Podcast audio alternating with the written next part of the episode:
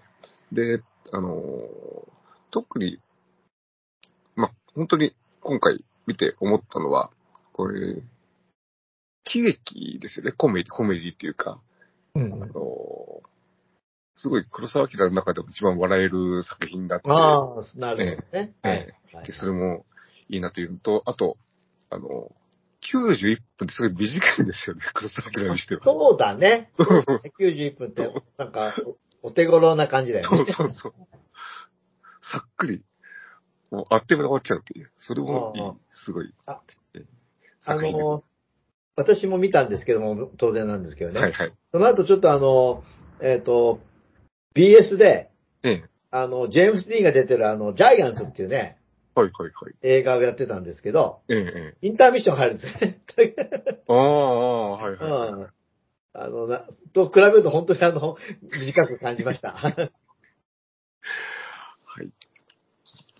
で、えっと、まあ、ざっくり概要を説明をいたしますと、公開が1962年の正月とか1月1日公開みたいで、あ、そうですそね。の時の、その年の、まあ、正月映画として公開されて、その前の年61年の4月に、まあゴールデンウィークに、えー、用心棒が公開されて、まあ、あの、本当はね、先に用心棒やった方がいいかもしれないなかったんですけど。 まあ、直演的な感じだもんね。そうそうそうそう。でもまあ、あのー新しい作品から振り返っていくって形になってるんで、で、まあ、用心棒が大ヒットしたんで、その続編をっていうことで、えー企画が始まって、で、原作が、あのードデスカデンと同じく、山本、あと赤ひげと同じく、山本周五郎のああ、なるほ日ど。日平安っていう作品が、えー原作で、はい。黒沢明はそれ映画化したくて、あの、先に脚本を作っていたんですけれども、そうなの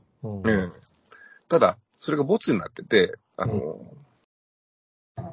まあ、来週、来週、次回、その原作の話をちょっとしようと思ってるんですけども、 はい。あの、主人公がちょっと違うんで、それでちょっと、これ、あの、映画化、ちょっと地味じゃないみたいな話になってた時に、じあゃあ、この主人、その主人公を、あの、用心棒のー、はい。桑畑三十郎にしたらどうだっていうことで、あえー、ー書き直して、えー、椿三十郎になったといあーうことで。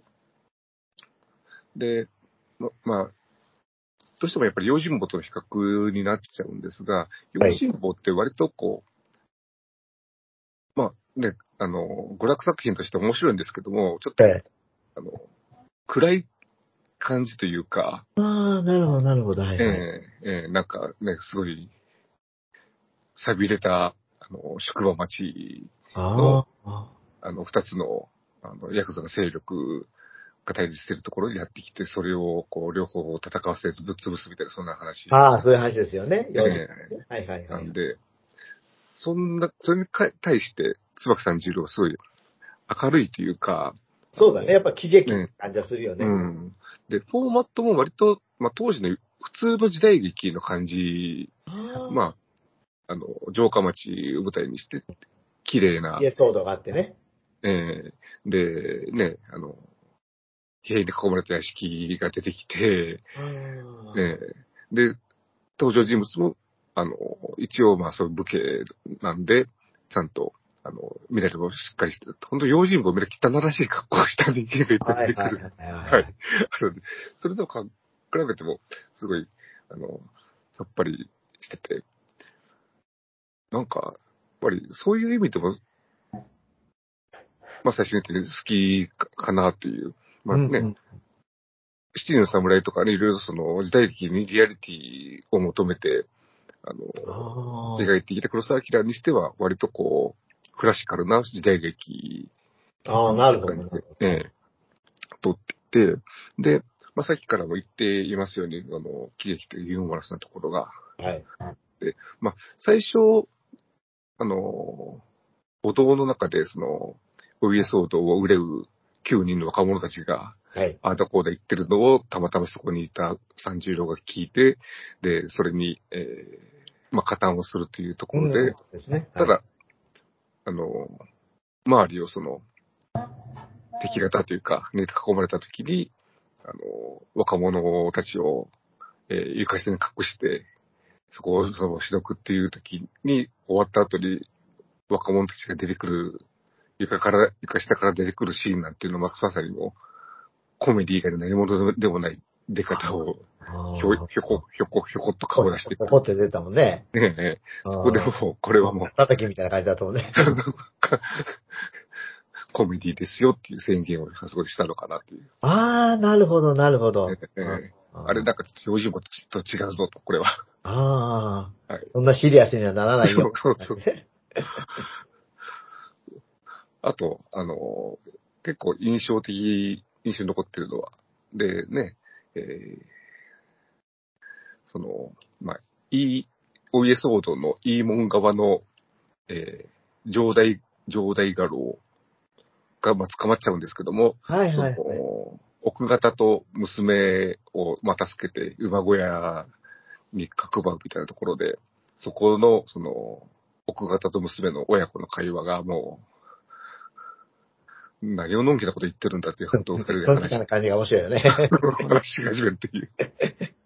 あれも、あれ実は、あの、原作にほ、ほとんどあのまま、原作である,、あるんですよ、あそこは。 ええびっあ、くりしたそうなんだ。そう。だからあそこ多分、黒沢明で気に入ってるんだろうなっていう。ああ。なんか世間ずれしてなくてなんだかとそんうちが。そうそうそうそうそう。うんま あ、いろいろと、あのー他にも、あのなんだ、敵型で、あの捕まっちゃった人ー捕まった、そうそう、小小林刑事を演じるバスケジ。と、そううんなんかね、人質なのに出てきて、あ、そうそうそうそう。堂々とご飯食べたり、ご飯食べてたり。あと作戦が成功したりして、小躍小踊りして喜ん で、はっと我に帰って、あのーお尻の中にか戻るというシーンとかね。で、うん。ねえだからあの、僕方面白かったよね。なんか、そう。切っちゃおうかって言っても、いやそれはなりませんみたいなこと言って。 ただ、その中で、あれですね、あのーあれはなんだその、三十郎が敵、敵型の、あのーはいはいは中台達也のところに行った時に、その若者たちがつけてきて、それがバレてみたいな時はいはい。に、その、敵型の、その、侍とか、まあ小小物っぽい侍を30人ぐらいあ、それやってきたね。叩き、叩き切るという、うん。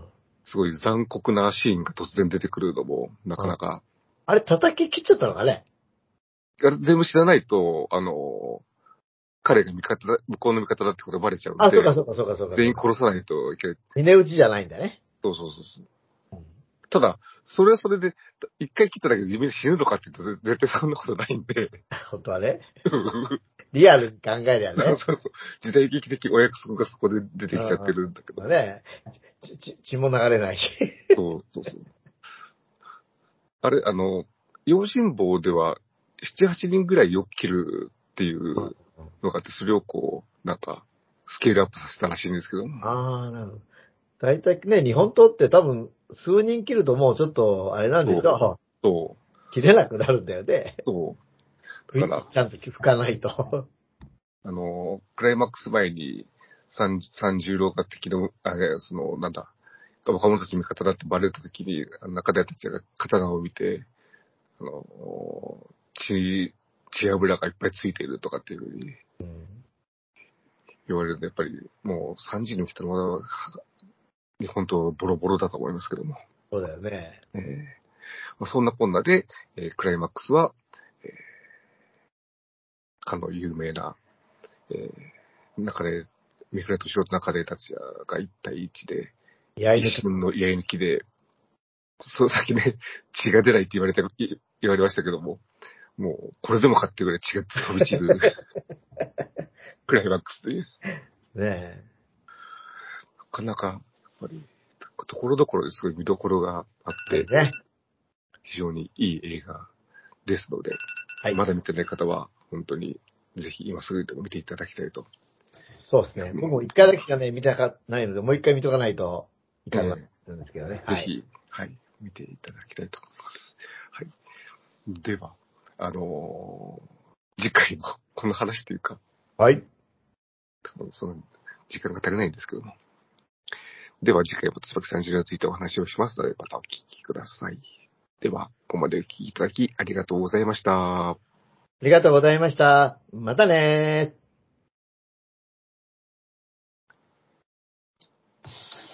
はがない、りんたろうの孤独のラジオ。孤独の儚いラジオ